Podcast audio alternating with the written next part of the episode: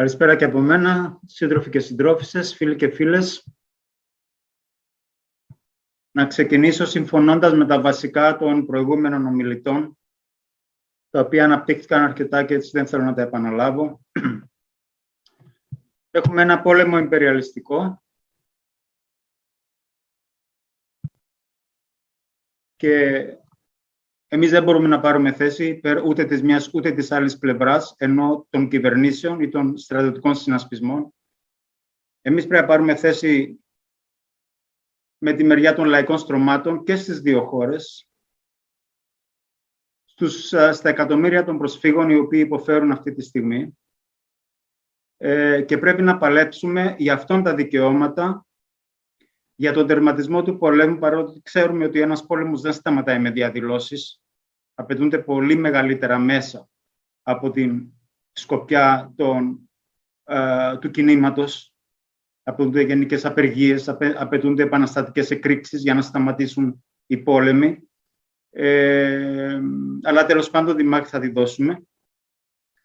Παίρνουμε θέση υπέρ των καταπιεσμένων εθνοτήτων, όπως είναι η ρωσική εθνότητα, ε, που βρίσκεται στην ε, Ουκρανία. Ε, και σαν αριστερά προσπαθούμε να βοηθήσουμε να προχωρήσουν οι συνειδήσεις, έτσι ώστε να καταλάβει καλύτερα ο κόσμος τι ακριβώς γίνεται, να είναι λιγότερο έρμεο της προπαγάνδας των κυβερνώντων και να μπορέσουμε να αποκαλύψουμε την τεράστια υποκρισία που κρύβει αυτός ο πόλεμος όπως όλοι οι πόλεμοι η σύγκρουση δεν είναι μόνο ανάμεσα σε δύο αντιδραστικές κυβερνήσεις. Την Ουκρανική κυβέρνηση του Ζελένσκι και την κυβέρνηση του Πούτιν. Είναι ανάμεσα σε δύο ε, μεγάλους, τους δύο μεγαλύτερους στρατιωτικούς συνασπισμούς της εποχής μας, τον ΝΑΤΟ από τη μια και τον ΟΣΑ από την άλλη μεριά της Ρωσίας με τους, ε, με τους συμμάχους τους. Ε, όλοι οι δυτικοί αναλυτές λένε ότι η Ουκρανία δεν μπορεί να κερδίσει αυτό τον πόλεμο, είναι αδύνατο δηλαδή. Και την ίδια στιγμή λένε ότι δεν θα επέμβουν, γιατί διακουβεύονται πολλά μεγάλα. Πυρηνικός πόλεμος, εκατομμύρια νεκροί, ξέρω εγώ. Τότε γιατί χρηματοδοτούν τον πόλεμο, γιατί εξοπλίζουν την Ουκρανία. Ε, από τη μεριά των Δυτικών έχουμε ένα φοβερό κινησμό. Την ίδια στιγμή που έχουμε και μια φοβερή υποκρισία, όπως η υποκρισία έχουμε και από την άλλη πλευρά. Ο Ζελένσκι, αν θυμούνται οι περισσότεροι, το πρώτο 48ωρο τριήμερο του πολέμου παρακαλούσε σχεδόν να υπάρξει συμφωνία κατάπαυσης του πυρός και φαινόταν έτοιμος να παραχωρήσει ό,τι διεκδικούσε η Ρωσία. Σιγά σιγά άλλαξε στάση. Η στάση του Ζελένσκι και της κυβέρνησης της Ουκρανίας άλλαξε γιατί οι δυτικοί βασικά του είπαν μην υποχωρήσει. Θα έχεις ό,τι θέλεις, από όπλα, από ε, οικονομική βοήθεια, οικονομική ενίσχυση κλπ. Ο στόχος της δύσης του ΝΑΤΟ, της Ευρωπαϊκής Ένωσης κλπ. δεν είναι να νικήσει τον Πούτιν, γιατί δεν μπορεί να νικήσει τον Πούτιν σε αυτό τον πόλεμο. Ε, είναι να παγιδεύσει τον Πούτιν στην ουσία. Να παγιδεύσει τα ρασικά στρατεύματα μέσα στην Ουκρανία σε ένα πόλεμο που να έχει τεράστιο κόστος για τη Ρωσία, οικονομικό, αλλά και σε ανθρώπινες ζωές, έτσι ώστε να αποσταθεροποιήσει αυτή την πολύ ισχυρή δύναμη. Για να γίνει όμως αυτό, θα πρέπει να πληρώσουμε τη ζωή τους πολλές χιλιάδες ε, Ουκρανών ε, και νέων και μεγαλύτερων σε ηλικία. Και θα πρέπει να υπάρξουν πολλά εκατομμύρια προσφύγων. Είναι μια κοινική αντιμετώπιση από τη μεριά της Δύσης, η οποία λέει στην ουσία θα δώσω στους Ουκρανούς λεφτά και όπλα για να σκοτωθούν κατά χιλιάδες ε, έτσι ώστε να αυξήσω τις πιθανότητες να αποσταθεροποιήσω την Ρωσία αν καταφέρω να προκαλέσω οικονομική αιμορραγία στην χώρα και οι κυρώσεις είναι αρκετά σκληρές, οι οικονομικές, και αν προκαλέσω αρκετούς νεκρούς Ρώσους έτσι ώστε να υπάρξει αντίδραση από τον ρωσικό πληθυσμό. Ε,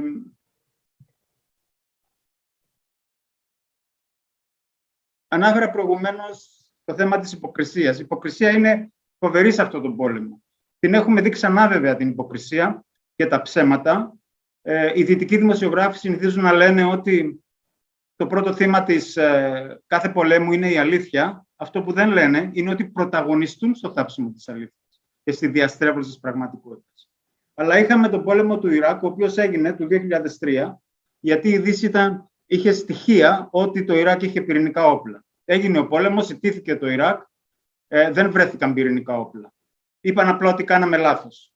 Το πόσε ζωές χάθηκαν σε αυτό το πόλεμο και το τι αποσταθεροποιήθηκε, το τι αποσταθεροποίηση δημιουργήθηκε, τους άφηνε ε, αδιάφορους. Αυτή τη στιγμή τα θύματα του πολέμου στην Ουκρανία είναι απειροελάχιστα. Είναι πολύ μικρός αριθμός σε σύγκριση με άλλους πολέμους.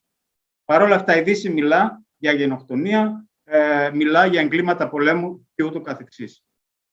Ο Πούτιν από τη μεριά του λέει ότι θέλει να σώσει τους ρωσόφωνους πληθυσμούς. Ε, και σίγουρα χρησιμοποιεί τους ρωσόφωνους πληθυσμούς. Αλλά δεν είναι αυτός ο λόγος που η Ρωσία ξοδεύει δεκάδες ή και εκατοντάδες δισεκατομμύρια αυτή τη στιγμή ε, για, στον πόλεμο με την Ουκρανία και διακινδυνεύει τέτοιας έκτασης ε, σύγκρουσης. Ε, είναι η εξυπηρέτηση των γεωστρατηγικών της συμφερόντων. Στο μεγάλο ανταγωνισμό που έχει ε, με το άλλο ε, μεγάλο συνασπισμό, το ΝΑΤΟ, στα πλαίσια των γενικών αναδιατάξεων στην παγκόσμιας σκηνή και στην παγκόσμιας ισορροπίας, το οποίο έπιασε ο Πάνος από εμάς και το οποίο θέλω και εγώ να πιαστώ συνέχεια, γιατί θεωρώ πως είναι πάρα πολύ σημαντικό. Αλλά σε ό,τι αφορά την υποκρισία της Δύσης, υπάρχουν μερικά πράγματα τα οποία δεν βγάζουν απλά μάτι, είναι πραγματικά σοκαριστικά. Η απαγόρευση των ειδήσεων του αντιπάλου. Δεν ξέρω να έχει ξαναυπάρξει τέτοιου είδους μέτρο. Απαγορεύεται να κυκλοφορεί οτιδήποτε λέει η άλλη πλευρά. Η επίθεση στις τέχνες και στον αθλητισμό σε οτιδήποτε έχει σχέση με τη Ρωσία, σε οποιοδήποτε έχει ρωσική καταγωγή. Μιλάμε για ένα ρατσισμό, ο οποίος αγγίζει τα όρια ε, της παράνοιας. Ακόμη και ο Ερτογάν βγήκε σήμερα και εξευτέλισε τους διάφορους Ευρωπαίους ηγέτες για αυτήν ακριβώς την στάση. Και στο θέμα των προσφύγων. Ξαφνικά οι πρόσφυγες μεταχειρίζονται για πρώτη φορά με ανθρώπινο τρόπο, όπως πρέπει να μεταχειρίζονται όλοι οι πρόσφυγες. Ανοίγουν οι πόρτες, μπαίνουν στις χώρες της Ευρωπαϊκής Ένωσης, υπάρχουν τα κονδύλια, γίνεται καταδημερινές στις διάφορες χώρες να μοιραστούν οι πρόσφυγες ε, και δίνεται κάθε στήριξη, τους βρίσκουν δουλειές, τους πάνε σε σχολεία, μόνο για τους Ουκρανούς πρόσφυγες. Οι Σύριοι, οι Ιρακινοί, οι Αφγανοί, όλοι οι πρόσφυγες από την περιοχή της Μέσης Ανατολής με όλους τους πολέμους που γίνονται όλα αυτά τα χρόνια και τις δεκαετίες πρέπει να πνίγονται στο Αιγαίο, να πεθαίνουν στα σύνορα και ούτω καθεξής. Η υποκρισία λοιπόν της Δύσης είναι ε, σοκαριστικό. Ε, σοκαριστική στα, στα στοιχεία του, με τα οποία βομβαρδίζεται η, η, η κοινωνία σε, ε, παντού, σε κάθε χώρα ας πούμε, ε, υπάρχει ένα στοιχείο το οποίο από τα δυτικά μέσα είναι εξαφανισμένο. Και το θέμα των ρωσόφωνων πληθυσμών, οι οποίοι είναι το 30% του πληθυσμού της Ουκρανίας, γύρω στα 45 εκατομμύρια αυτή τη στιγμή, δηλαδή γύρω στα 15 εκατομμύρια τουλάχιστον είναι ρωσόφωνοι και τουλάχιστον οι μισοί από αυτούς θεωρούν ότι έχουν ρωσική καταγωγή εθνικότητα. Νιώθουν Ρώσοι δηλαδή περισσότερο από ε, Ουκρανοί. Αυτό το στοιχείο είναι πολύ σημαντικό κατά τη γνώμη μας σε αυτόν τον πόλεμο. Και βέβαια παραγνωρίζεται εντελώς, σαν να μην υπάρχουν δικαιώματα για αυτόν τον πληθυσμό που είναι, όπως είπα, πολλά εκατομμύρια. Υπάρχει ένα σίγουρο πράγμα, το οποίο έχει διασταυρωθεί από πολλές πλευρές. Και μπορεί και πολλοί από εμά να έχουμε προσωπική εμπειρία και επικοινωνία με ανθρώπους ε, που ζουν στις ρωσόφωνες περιοχές της Ουκρανίας. Οι Ρωσόφωνοι φοβούνται τους φασίστες πάνω απ' όλα, δεν συμπαθούν τον Πούτιν, αλλά θεωρούν ότι ο μόνος τρόπος να διασφαλίσουν την ζωή τους, την ασφάλειά τους, την επιβίωσή τους, είναι με το να χαιρετήσουν την είσοδο των ε, ρωσικών στρατευμάτων. Αυτή είναι μια φυσιολογική αντίδραση πληθυσμών που νιώθουν ότι ε, καταπιέζονται ή διώκονται από ένα κράτος. Και πρέπει να το λάβουμε υπόψη, κατά τη γνώμη μου, ε, κατά τη γνώμη μας σαν ξεκίνημα, σε αυτή τη ε, συζήτηση η οποία γίνεται.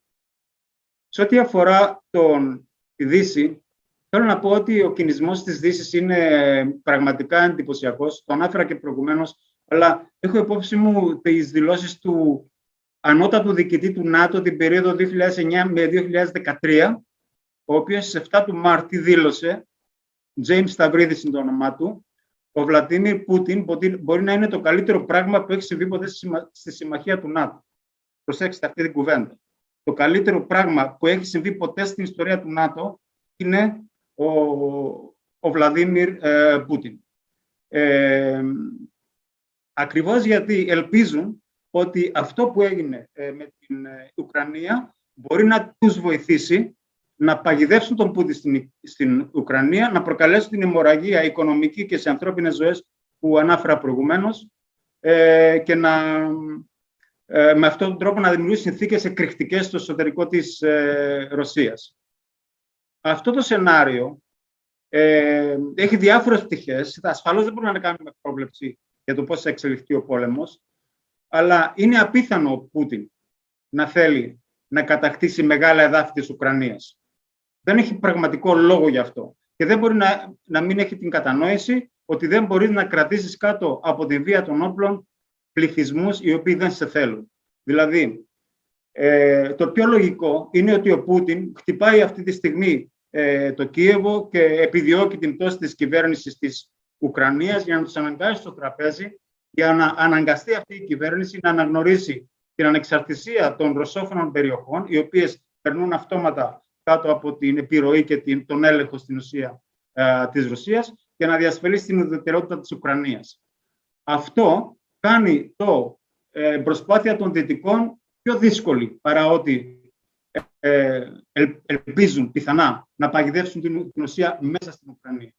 Αλλά υπάρχει το ενδεχόμενο να μην μπορέσει να υπογραφεί ποτέ μία συμφωνία. Ακριβώς γιατί οι Δυτικοί δεν θέλουν να κλείσει το μέτωπο της Ουκρανίας για τη Ρωσία. Για να το έχουν συνέχεια ε, ανοιχτό και να, ε, να, να, να ε, επαναλάβουν κατά κάποιο τρόπο την ε, ιστορία με τη Σοβιετική Ένωση και το Αφγανιστάν.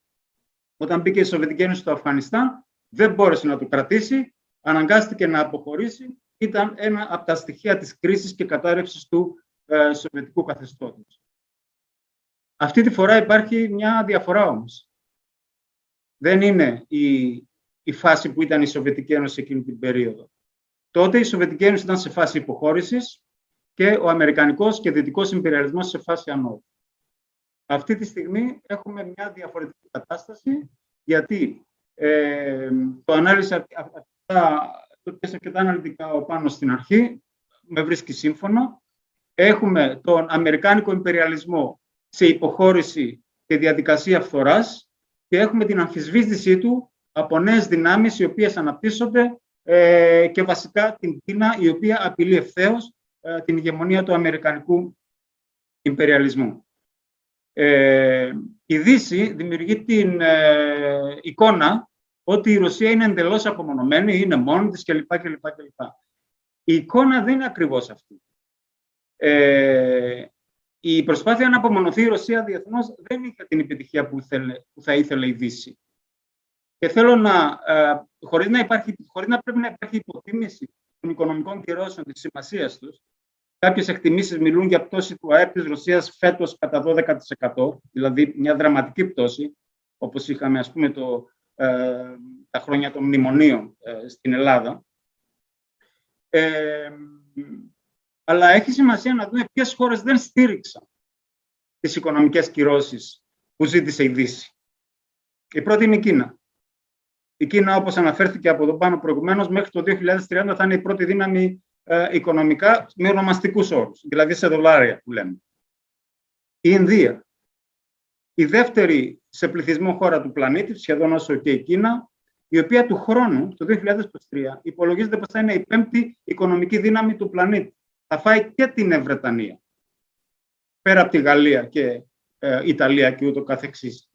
Ε, το Πακιστάν, το οποίο μάλιστα απάντησε πολύ επιθετικά στις προσπάθειες της Δύσης να πιεστεί η Βραζιλία, η πιο ισχυρή οικονομία της Λατινικής Αμερικής, η Νότια Αφρική, η πιο ισχυρή οικονομία της Αφρικής, η Τουρκία, η πιο ισχυρή οικονομία της περιοχής μας. Οι δυνάμεις δηλαδή οι οποίες αρνούνται να πάρουν θέση σε αυτή τη διαμάχη και να ταυτιστούν με τον δυτικό νατοϊκό εμπεριαλισμό είναι πολύ μεγάλες, είναι πάρα πολλές.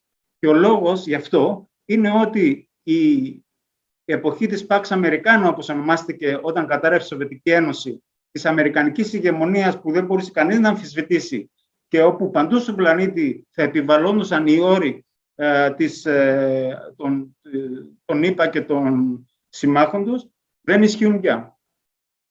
Ε, επομένως, αυτό που αλλάζει τα δεδομένα είναι ότι ο Αμερικανικός υπεριαλισμός είναι σε φάση οπισθοχώρησης, ε, χάνει έδαφος στην κλίμακα της ιστορίας, αναδύεται μια νέα δύναμη, η Κίνα, η οποία τον αμφισβητά ευθέως. Είναι θέμα μερικών χρόνων δηλαδή, πρωτού πάρει την πρωτοκαθεδρία.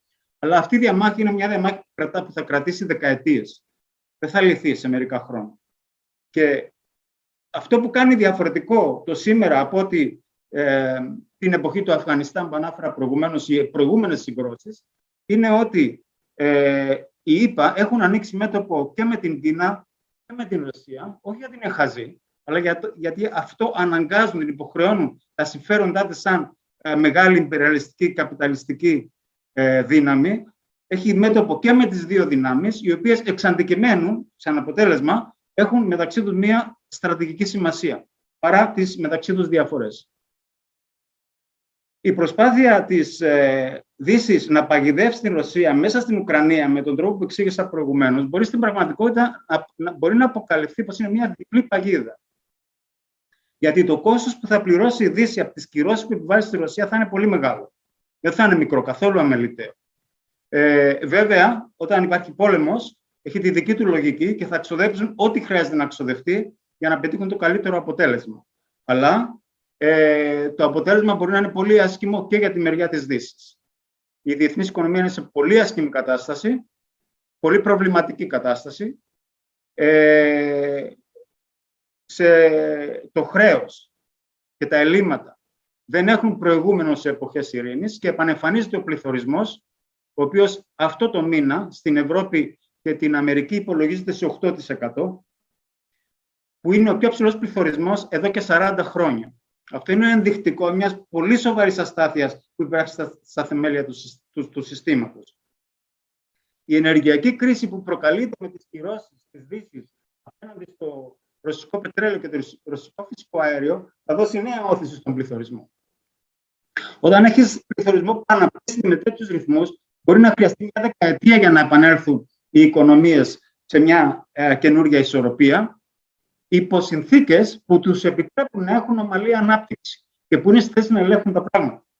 Ε, και αυτό δεν είναι καθόλου σίγουρο ότι ε, θα συμβεί την επόμενη περίοδο ανησυχούν ότι μπαίνουν σε μια εποχή στάσιμου πληθωρισμού ή σε μια περίοδο στάσιμου πληθωρισμού, ο οποίος έχει πολλά κοινά με την δεκαετία ε, του 70.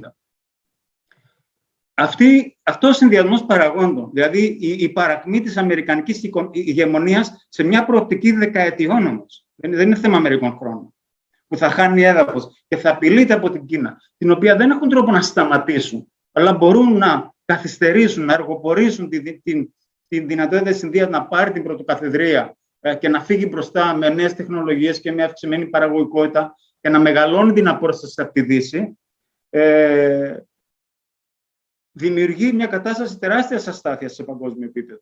Και οικονομικής αστάθειας, ε, αλλά και ε, αστάθειας ό,τι αφορά ε, ε, πολέμους, πολεμικές αναμετρήσεις, συγκρούσεις ε, κλπ. Υπάρχει μια πτυχή την οποία η αριστερά φοβάται να αγγίξει οι σύντροφοι και συντρόφισσες και νομίζουμε πως είναι σημαντικό να αναφερθεί.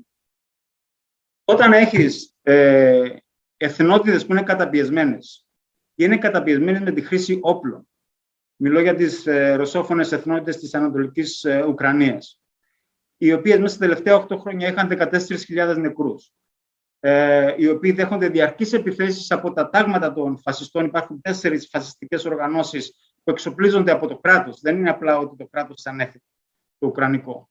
Δολοφονούν και βιάζουν. 14.000 νεκρούς και 1,5 σχεδόν εκατομμύριο πρόσφυγες την περίοδο 2014 με 2000, μέχρι τώρα, τότε η αριστερά δεν μπορεί να μην έχει τη θέση της υπεράσπισης του δικαιώματος αυτών των πληθυσμών στην αυτοδιάθεση. Αυτό δεν σημαίνει ότι υποστηρίζουν το διαμερισμό των κρατών. Αλλά όταν φτάνουν τα πράγματα σε τέτοιο βαθμό, πρέπει να υποστηρίζουμε το δικαίωμα αυτών των πληθυσμών να αποφασίσουν αυτοί τελικά για το τι είδος κράτος θέλουν ε, να υπάρχει και ποια πρέπει να είναι η σχέση του το ένα ε, με τη μία χώρα ή με την άλλη χώρα. Ε, νομίζω πως τα αιτήματα της αριστεράς ε, είναι λίγο περίπου γνωστά και αποδεκτά ε, από όλους μας. Έτσι δεν τα επαναλαμβάνω γιατί σε ένα λεπτό πρέπει να τελειώσω. Ε, θέλω να πω όμως σε αυτή την εποχή της τεράστιας αστάθειας που βρίσκεται το καπιταλιστικό σύστημα, το να αποκαλύπτουμε τη γύμνια του καπιταλισμού είναι σχετικά εύκολο. Το να μιλάμε για, τις, για τα καθήκοντα της αριστεράς είναι το δύσκολο. Ε, γιατί αν, αν συμβαίνουν όλα αυτά, ω έναν βαθμό συμβαίνει γιατί δεν υπάρχει μια αριστερά η οποία να, να μπορέσει να αντισταθεί, να σταθεί απέναντι Η αριστερά είναι σε κρίση, σε παγκόσμιο επίπεδο. Οι δικές εξελίξεις αυτή τη στιγμή στην αριστερά υπάρχουν μόνο στη Λατινική Αμερική.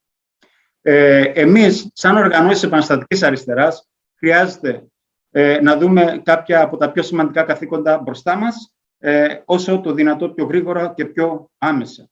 Ε, πώς μπορούμε να συμβάλλουμε ε, καταρχήν σε ενιαία αντιπολεμικά κινήματα, με, με την αριστερά να κινητοποιείται ενιαία και όχι να έχουμε το γνωστό φαινόμενο των διαφορετικών ποριών που η μία πηγαίνει και η άλλη κατεβαίνει. Ε, να διαφωτίσουμε στα αιτήματα, τα, οποία, ε, τα πολιτικά δηλαδή, τα οποία κουβεντιάζουμε εδώ πέρα και υπάρχει βασική συμφωνία, αλλά επίσης να συζητήσουμε έναν οδικό χάρτη για το πώς θα μπορέσουμε να χτίσουμε την μαζική αριστερά η οποία χρειάζεται που να έχει σαν στόχο την ανατροπή του συστήματος. Γιατί αυτά όλα γίνονται όχι γιατί επειδή κάποιες κυβερνήσεις είναι χαζές ή κάνουν λάθη ή δεν έχουν καταλάβει τι πρέπει να κάνουν. Γίνονται γιατί είναι μέσα στη λογική ε, του καπιταλιστικού συστήματος.